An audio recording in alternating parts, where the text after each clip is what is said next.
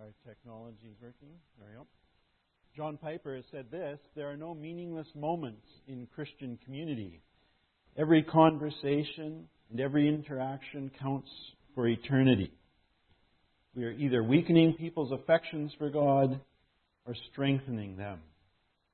If he, what he says here is if, if it's true, and if you think about it, it, it, it has a ring of truth to it. It is something that uh, we probably would agree with. Then we need to be thinking about how we interact with others around us. The kind of things that we say and the kind of things that we do as we go through life. Because he's saying there are no meaningless interactions. Every single one is important. And you know, you never really know uh, what's going to happen. You never really know what kind of interaction you're going to have, who it's going to be with, what it's going to, and what kind of impact it's going to have. You know, one day I was uh, I was in the grocery store, you know, just do, doing the normal thing that everybody does. You have to buy your groceries. You got your cornflakes and your milk and your bread.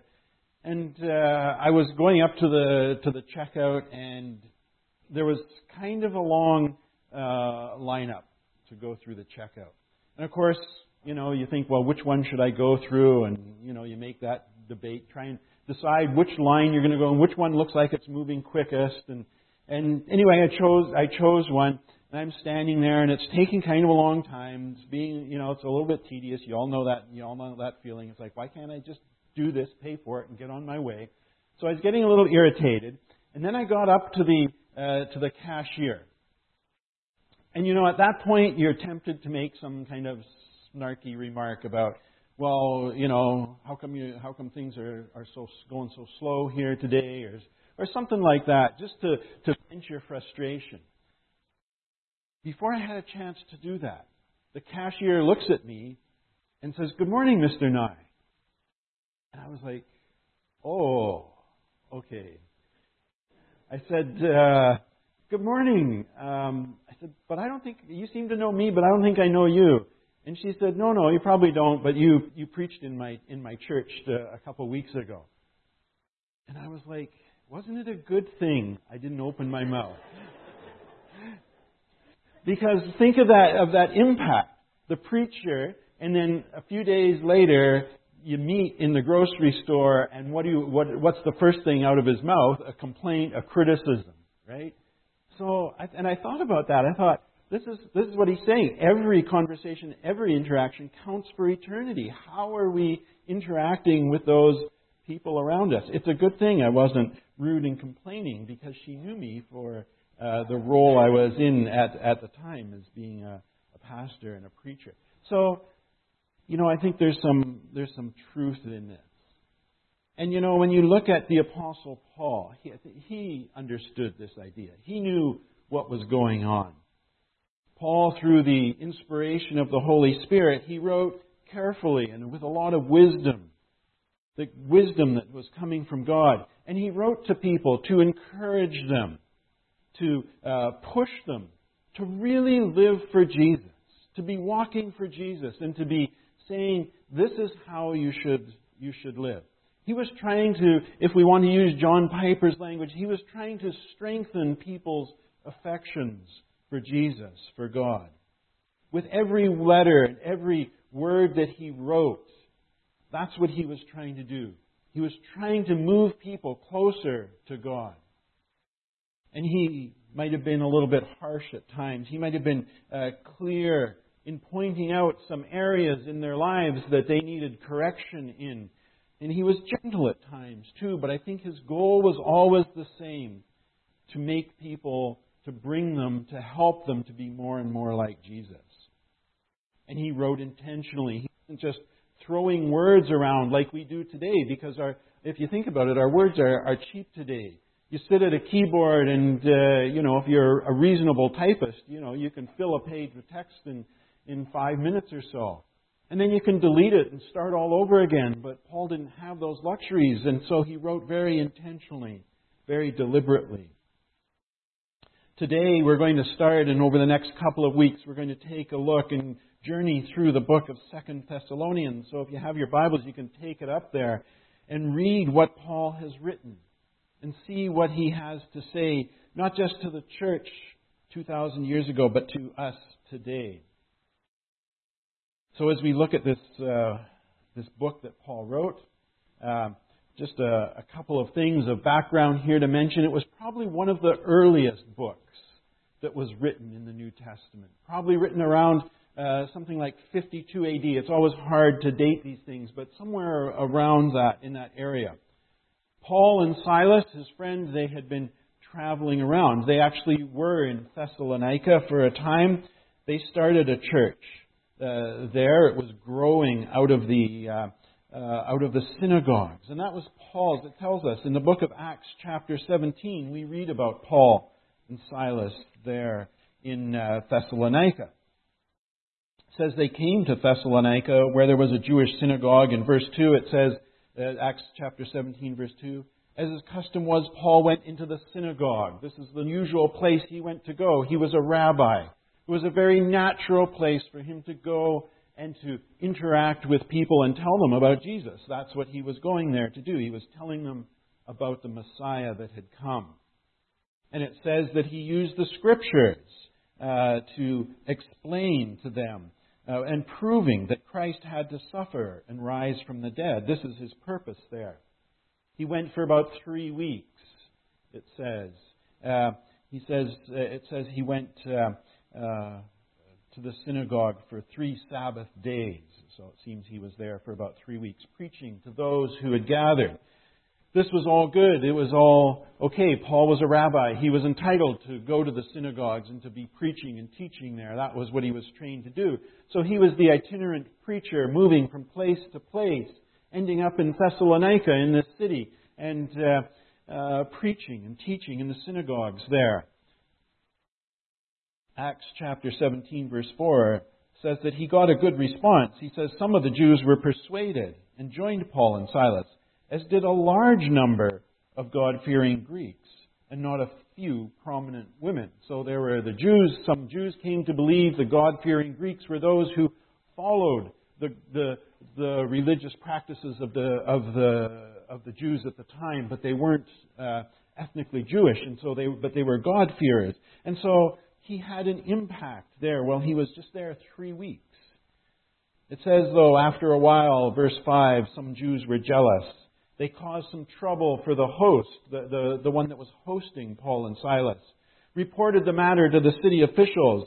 They accused the Jews of defying the uh, uh, uh, Caesar. And so they got, uh, there was a little bit of trouble there.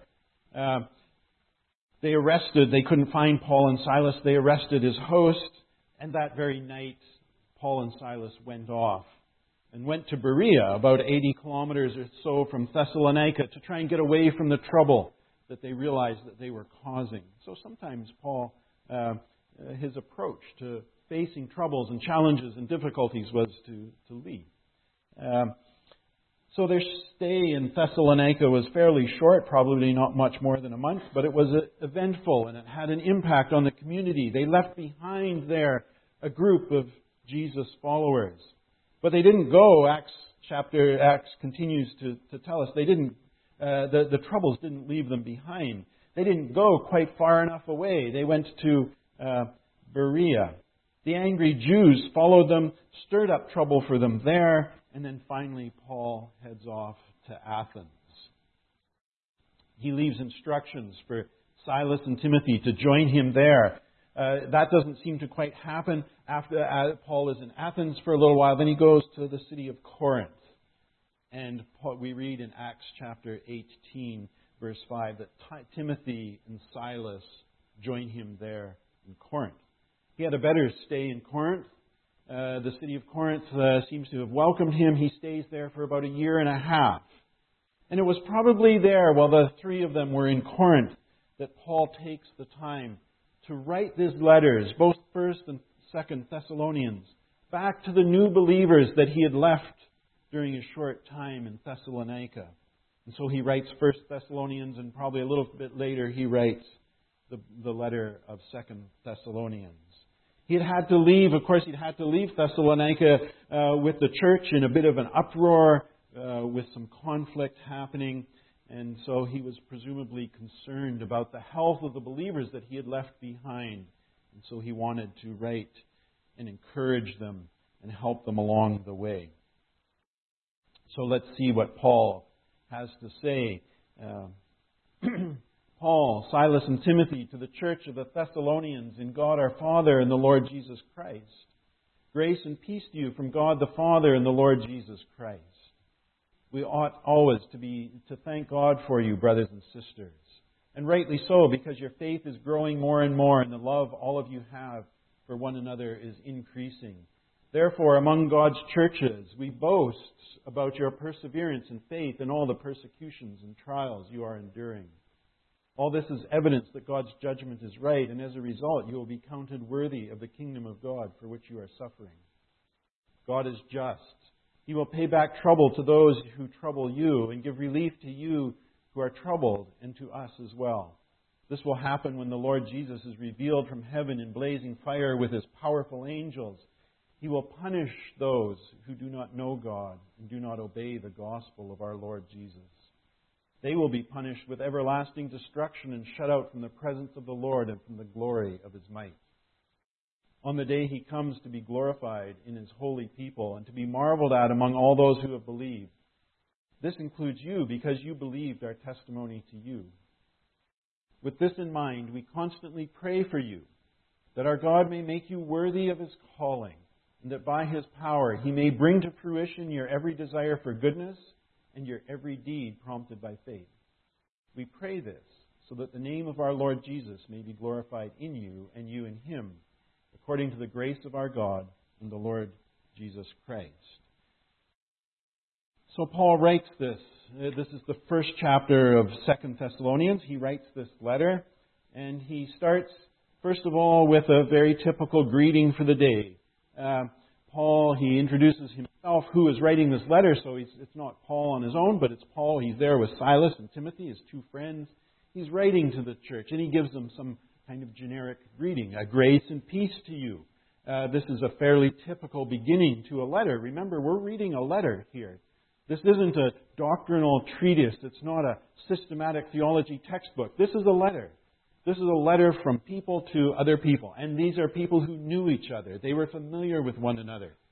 Uh, and so Paul is writing a personal letter to them. So he, he uh, did, does a very typical sort of greeting. The only thing missing from this, day, from this uh, greeting that we would like to have is the date. It's always uh, interesting that they never dated the letters. They didn't have a calendar quite like ours, so it was a little more difficult. But, um, but here it is. Uh, here it is, the, the, who is writing the letter and who it's going to. He describes the church as being in God our Father and the Lord Jesus Christ. These people in Thessalonica were not casual uh, followers of Jesus, but he talks about them being in God our Father and in the Lord Jesus Christ. This implies a, a deep and personal relationship that they had with God and Jesus. And Paul gives these friends a typical blessing, grace, and peace. We might take this for granted, but it's a wonderful words of blessing, grace, and peace to you.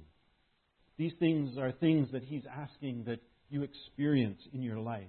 That you would be doing well if you know grace and peace in your life. Then Paul goes on and he gives thanks for the church at Thessalonica. And this is quite typical of Paul to do as well when he, after he gives the greetings, he moves on and he gives some words of thanksgiving for the church, for the people he's writing to. He identifies some things that he sees uh, that they're doing well.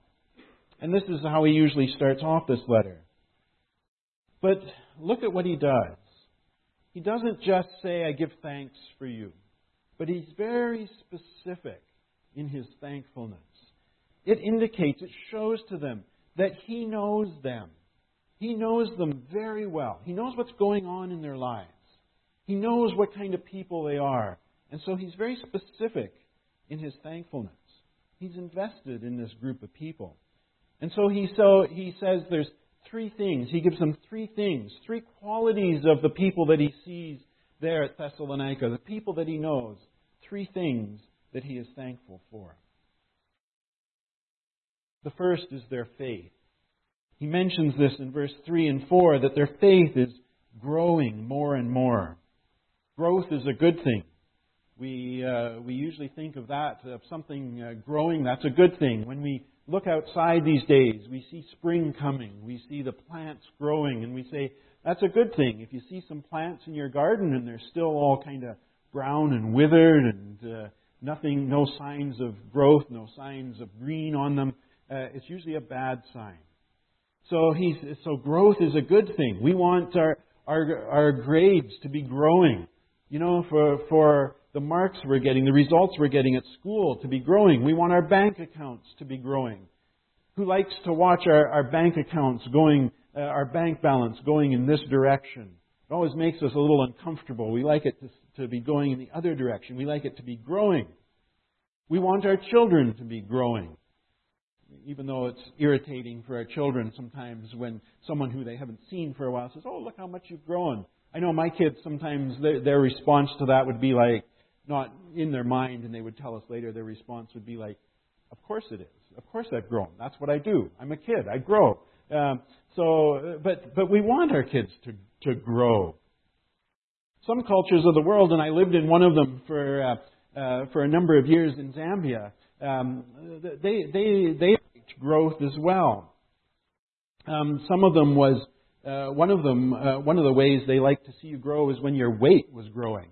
And that was always a difficult one for us Western ears to hear. When they would greet you, when someone, would, a friend would greet you, when they hadn't seen you for a while, they would say, Wow, you're looking so fat.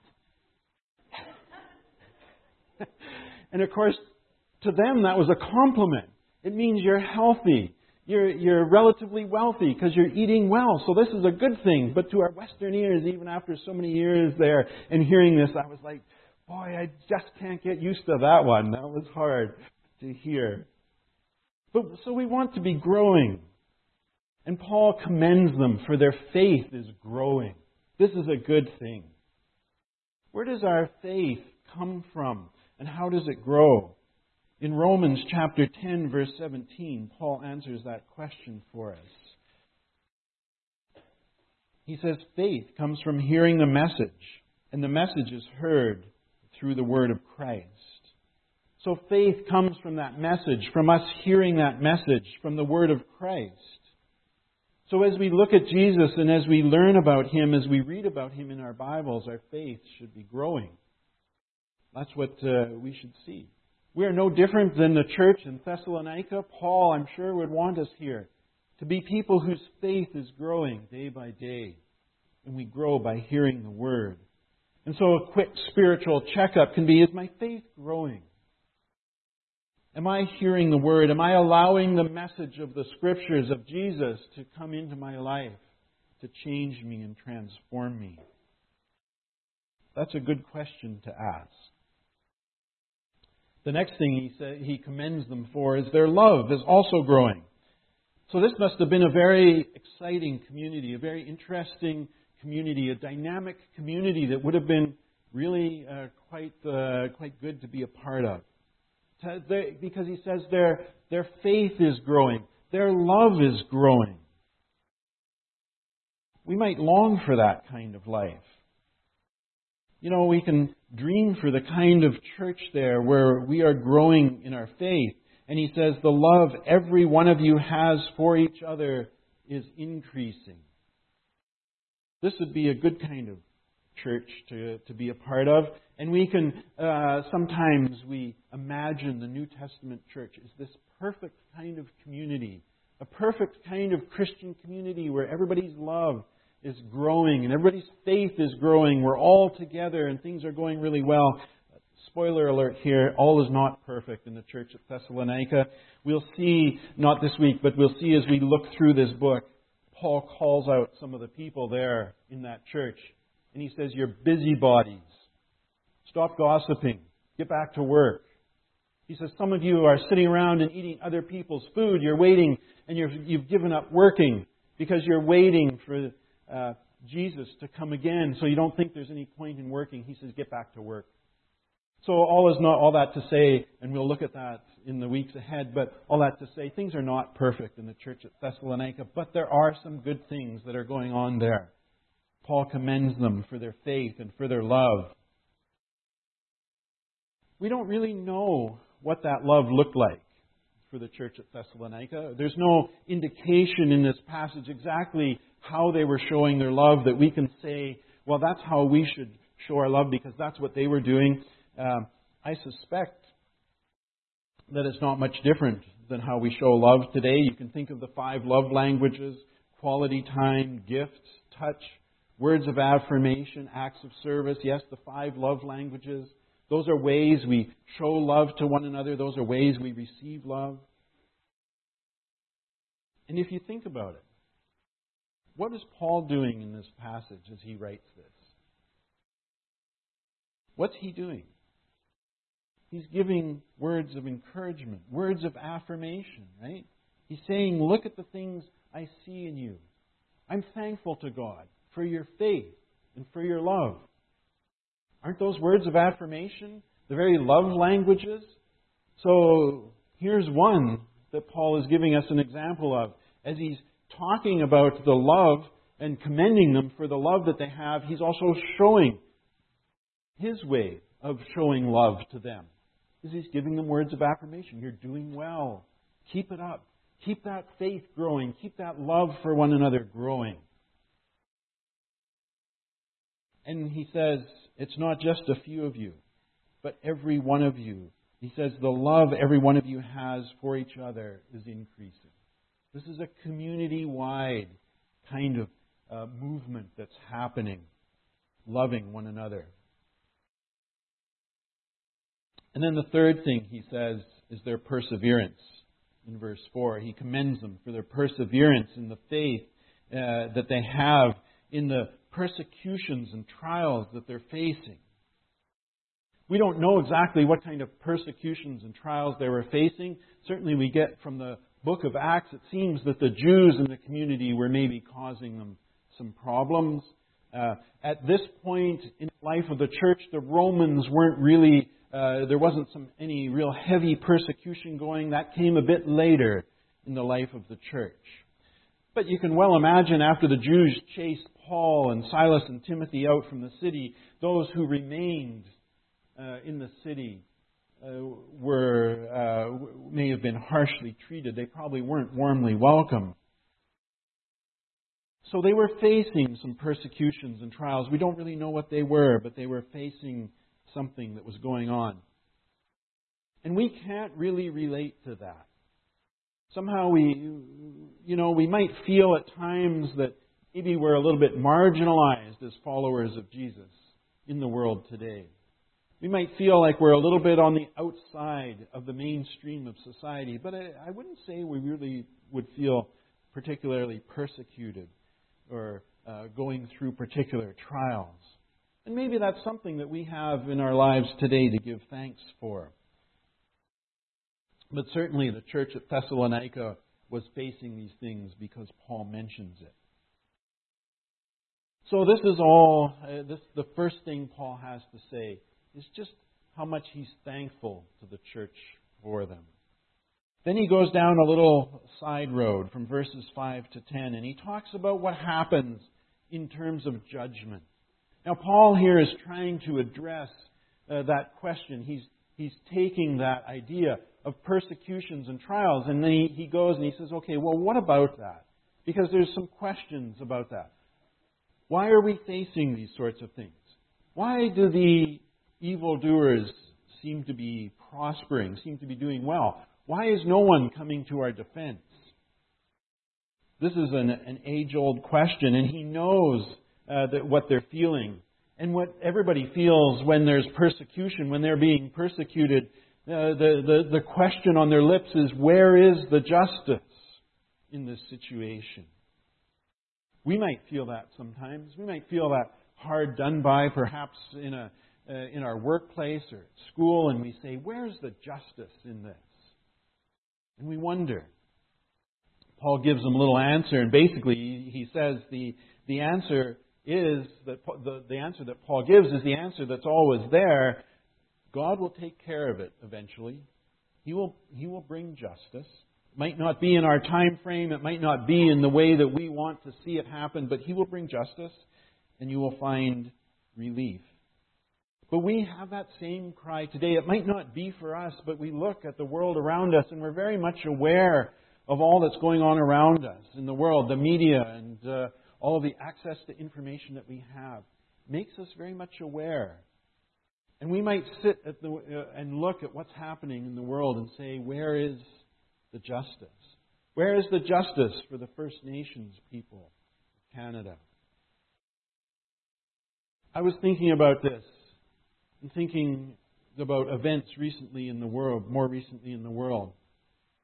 And you know, I'm sure you're aware of what's happened in Syria recently, just earlier this month, where the regime in, in power there seems to have used some chemical weapons and used them indiscriminately on, the, on, on their own people. And you cry out, where is justice here?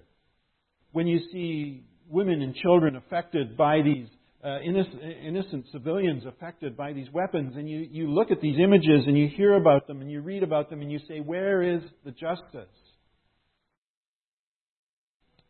Then for me, you know, you see the response. On the 7th of April, 59 cruise missiles were launched and destroyed a number of uh, the Syrian Air Force bases, and uh, uh, I'm sure many people died in that as well. And you say, okay, that's a military response to a military action. But where's the justice? That doesn't, that doesn't satisfy us. You, you, you don't have a sense, of, I, I don't. Let's not say you. I don't know how you feel. Let me just say how I feel. I don't feel a sense of justice there to say someone did this, so we did this in retaliation. Somehow that doesn't feel like justice to me. And so you're left with the question where is justice? This is not a new question. This is a question thousands of years old, and if you uh, scour your Bibles, you'll find this is addressed in a number of different places. But the one, just to mention here briefly, uh, is in the book of Habakkuk. And uh, the prophet Habakkuk cries out to God in Habakkuk 1, verses 2 to 3. He says, How long, O Lord, must I call for help, but you do not listen? Or cry out to you violence, but you do not save? Why do you make me look at injustice? Why do you tolerate wrong? Destruction and violence are before me. There is strife and conflict abounds. Habakkuk had the same question Where is the justice in this situation? God answers him uh, and part of it is in chapter 2, Habakkuk chapter 2, verse 16. He says, You will be filled with shame instead of glory. Now it is your turn. Drink and be exposed. The cup from the Lord's right hand is coming around you, and disgrace will cover your glory. He's saying here that God will come and he will make this right. God is saying, I will come and I will make this right. And Habakkuk ends this uh, at the end of this um, of this book, he ends it beautifully, and he says, uh, "This is his response back to God."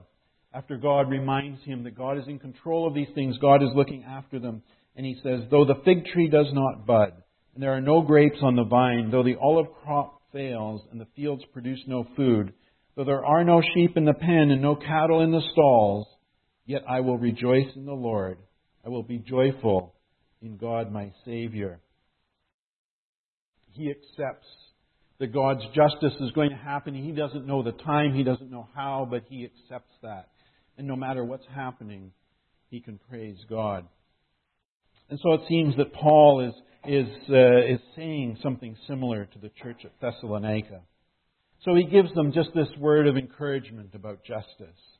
And then the last thing he does is in verse 11 and 12. Paul returns to addressing the, the church at Thessalonica in particular, and he reassures them of, of his prayers for them. Paul prays for the church, and he prays some, uh, some, some wonderful blessings on the church that he wants to see happen in the church there.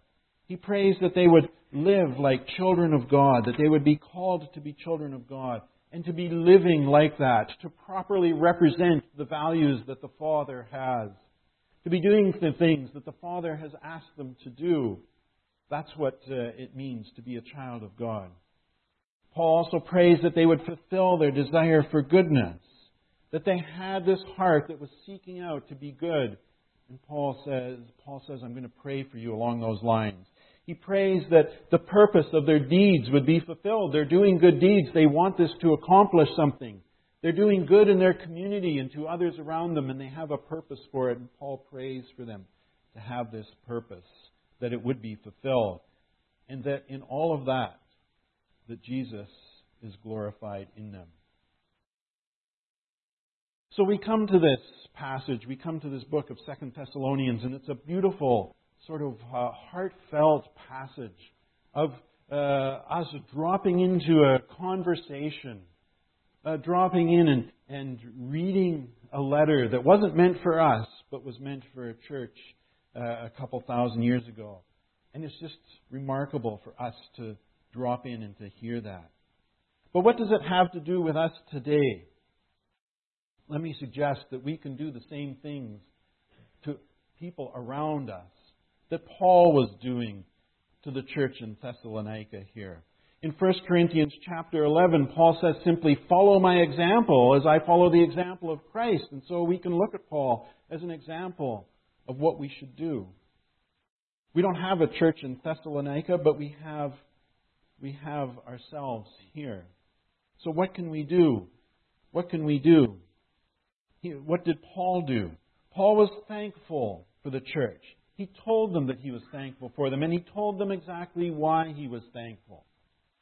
And then Paul prayed for them. Can we follow Paul's example? Can we be thankful for the church that God has put us in and put in our lives?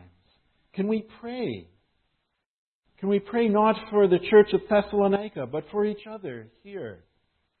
That all that these things would be fulfilled in us as well.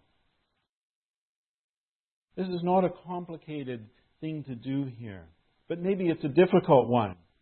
And so maybe the, the, the, challenge here is to look at this and say, can we do those same two things that Paul is doing?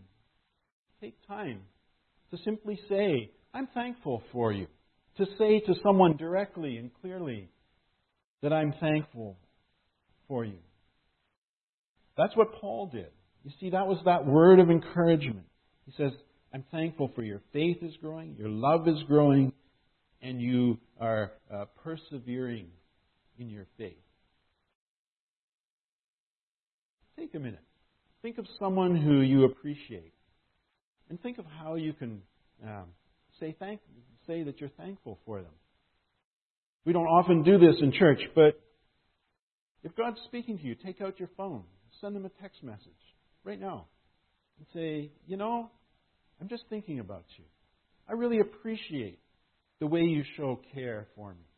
I appreciate the love you've shown to my family. I appreciate something about you. Take a little card, take a, a one of the sermon uh, note pages in front of you, and just think of someone. Write it down. And then after the service, just go up and give it to them and say, Here, I was thinking about you in the service. I want to encourage you. I want to bless you. Because imagine how when the Apostle Paul, when they read this in the church, when they read this letter in the church, imagine how they feel. When the Apostle Paul himself is saying, I appreciate you. I am so thankful for you. I'm thankful for your faith. I'm thankful for your love. I'm thankful for your perseverance. Imagine how encouraging that is to people. And I think we can be that kind of encouragement to each other, to take up that challenge, to just write a note it's great that we think about it and that we feel it in our hearts, but imagine how encouraging it can be when we start to share those things. When we can be a community that shares that. Maybe it's a family member, maybe it's a friend. Maybe if you really want to stretch yourself, you can be an encouragement to someone who maybe you don't talk to very often, but you appreciate something about them. Make a note. Take time to do that. So think about it, but then write it out. And you know, to be honest, this is something that's hard for me to do. This is something I don't naturally do. Uh, some people do this, it just sort of bubbles up out of them and it's just part of who they are. Some of us have to work a lot harder at this. I'm aware of my own weakness in the, this department and I try and do better um, than I do. The first part actually is, is easier. It's easy to think of how uh, ways you're thankful for other people in your lives. It's the second part is a little bit harder to do, to actually go and tell them. But that's the part that has real value. And so think about it. Think about it today, maybe even right now, as I said, um, do that. But sometime this week, that's a challenge. Tell someone that you're thankful for them. And then pray for them and tell them that you're praying. So it wasn't just that Paul prayed for them, the church at Thessalonica, but he wrote and told them, I'm praying for you. And I'm praying for you in these, again, specific areas. Can we do that? Can we pray for people? When someone comes up and tells you something, you pray for them. When someone comes up and tells you about something that they're facing, maybe at work or in their families, with their health, can you just pray for them? Why not just pray for them right then and there? One of my former pastors, uh, uh, he told me to do that as I, just as I was beginning in ministry. He said, You know, when people come and ask you, Well, will you pray for me about this? He said, Just pray for them right, right then and there. And he said, he said for him, otherwise he gets loaded down with all this communication. He, for, he says he'll pray for them and then he forgets and then he feels guilty and all that sort of thing. He says, someone comes and says, you know, my, my sister, she's really sick. Can you pray for her? He says, sure, let's pray right now. And then he knows he's done it. He's prayed for them. And we can do that too. We can just say, sure, I'll pray for you. Prayer is not just for something the, the, the pastors or the deacons do. It's not, the, it's not that some people in church have a special uh, prayer channel to God and, and their prayers will reach it, uh, reach God in a particular way and maybe more quickly and more effectively. We can all pray. Each of us uh, can pray, and each of us will be heard by God. And we can do that to encourage one another. Speaking about prayer, Chuck Swindoll says, don't underestimate two minutes with God in prayer. Don't underestimate two minutes with God in prayer. If that's all you've got, two minutes, you pray. And then, as I say, the important, one of the uh, really helpful things is when you tell people you're praying for them. So if you know of a need in the, in the church, and your friends here at church, or in, the, in your workplace, and you say, tell them, I'm praying for you about that. It's a great encouragement. Remember, John Piper said there are no meaningless moments in Christian community. Let's take the moments that we have and use them well. Use them deliberately and intentionally. Let's work together to develop that kind of community where we can easily uh, be encouraging, giving those words of encouragement to each other, telling people that we're praying for one another. That would be a wonderful kind of community that we can develop. And we can start by simply thanking God for each other and praying for each other. It's something we can do, it's something we can do right here today. Follow Paul's example. Be the, give that word of encouragement, that word of thankfulness, and that word of prayer for others. Let's pray. Father, we thank you for all you've given to us. We thank you for a community that you have made us part of here. And Lord, help us to be the kind of community that is thankful for one another, encouraging to one another, praying for one another. Lord, these are things that Paul saw in the church of Thessalonica, and Lord, that we would love to see among ourselves here, and I, we know that you would love to see it in us as well. Help us to be more and more that kind of community that encourages, that is thankful, and that prays. We ask in Jesus' name. Amen.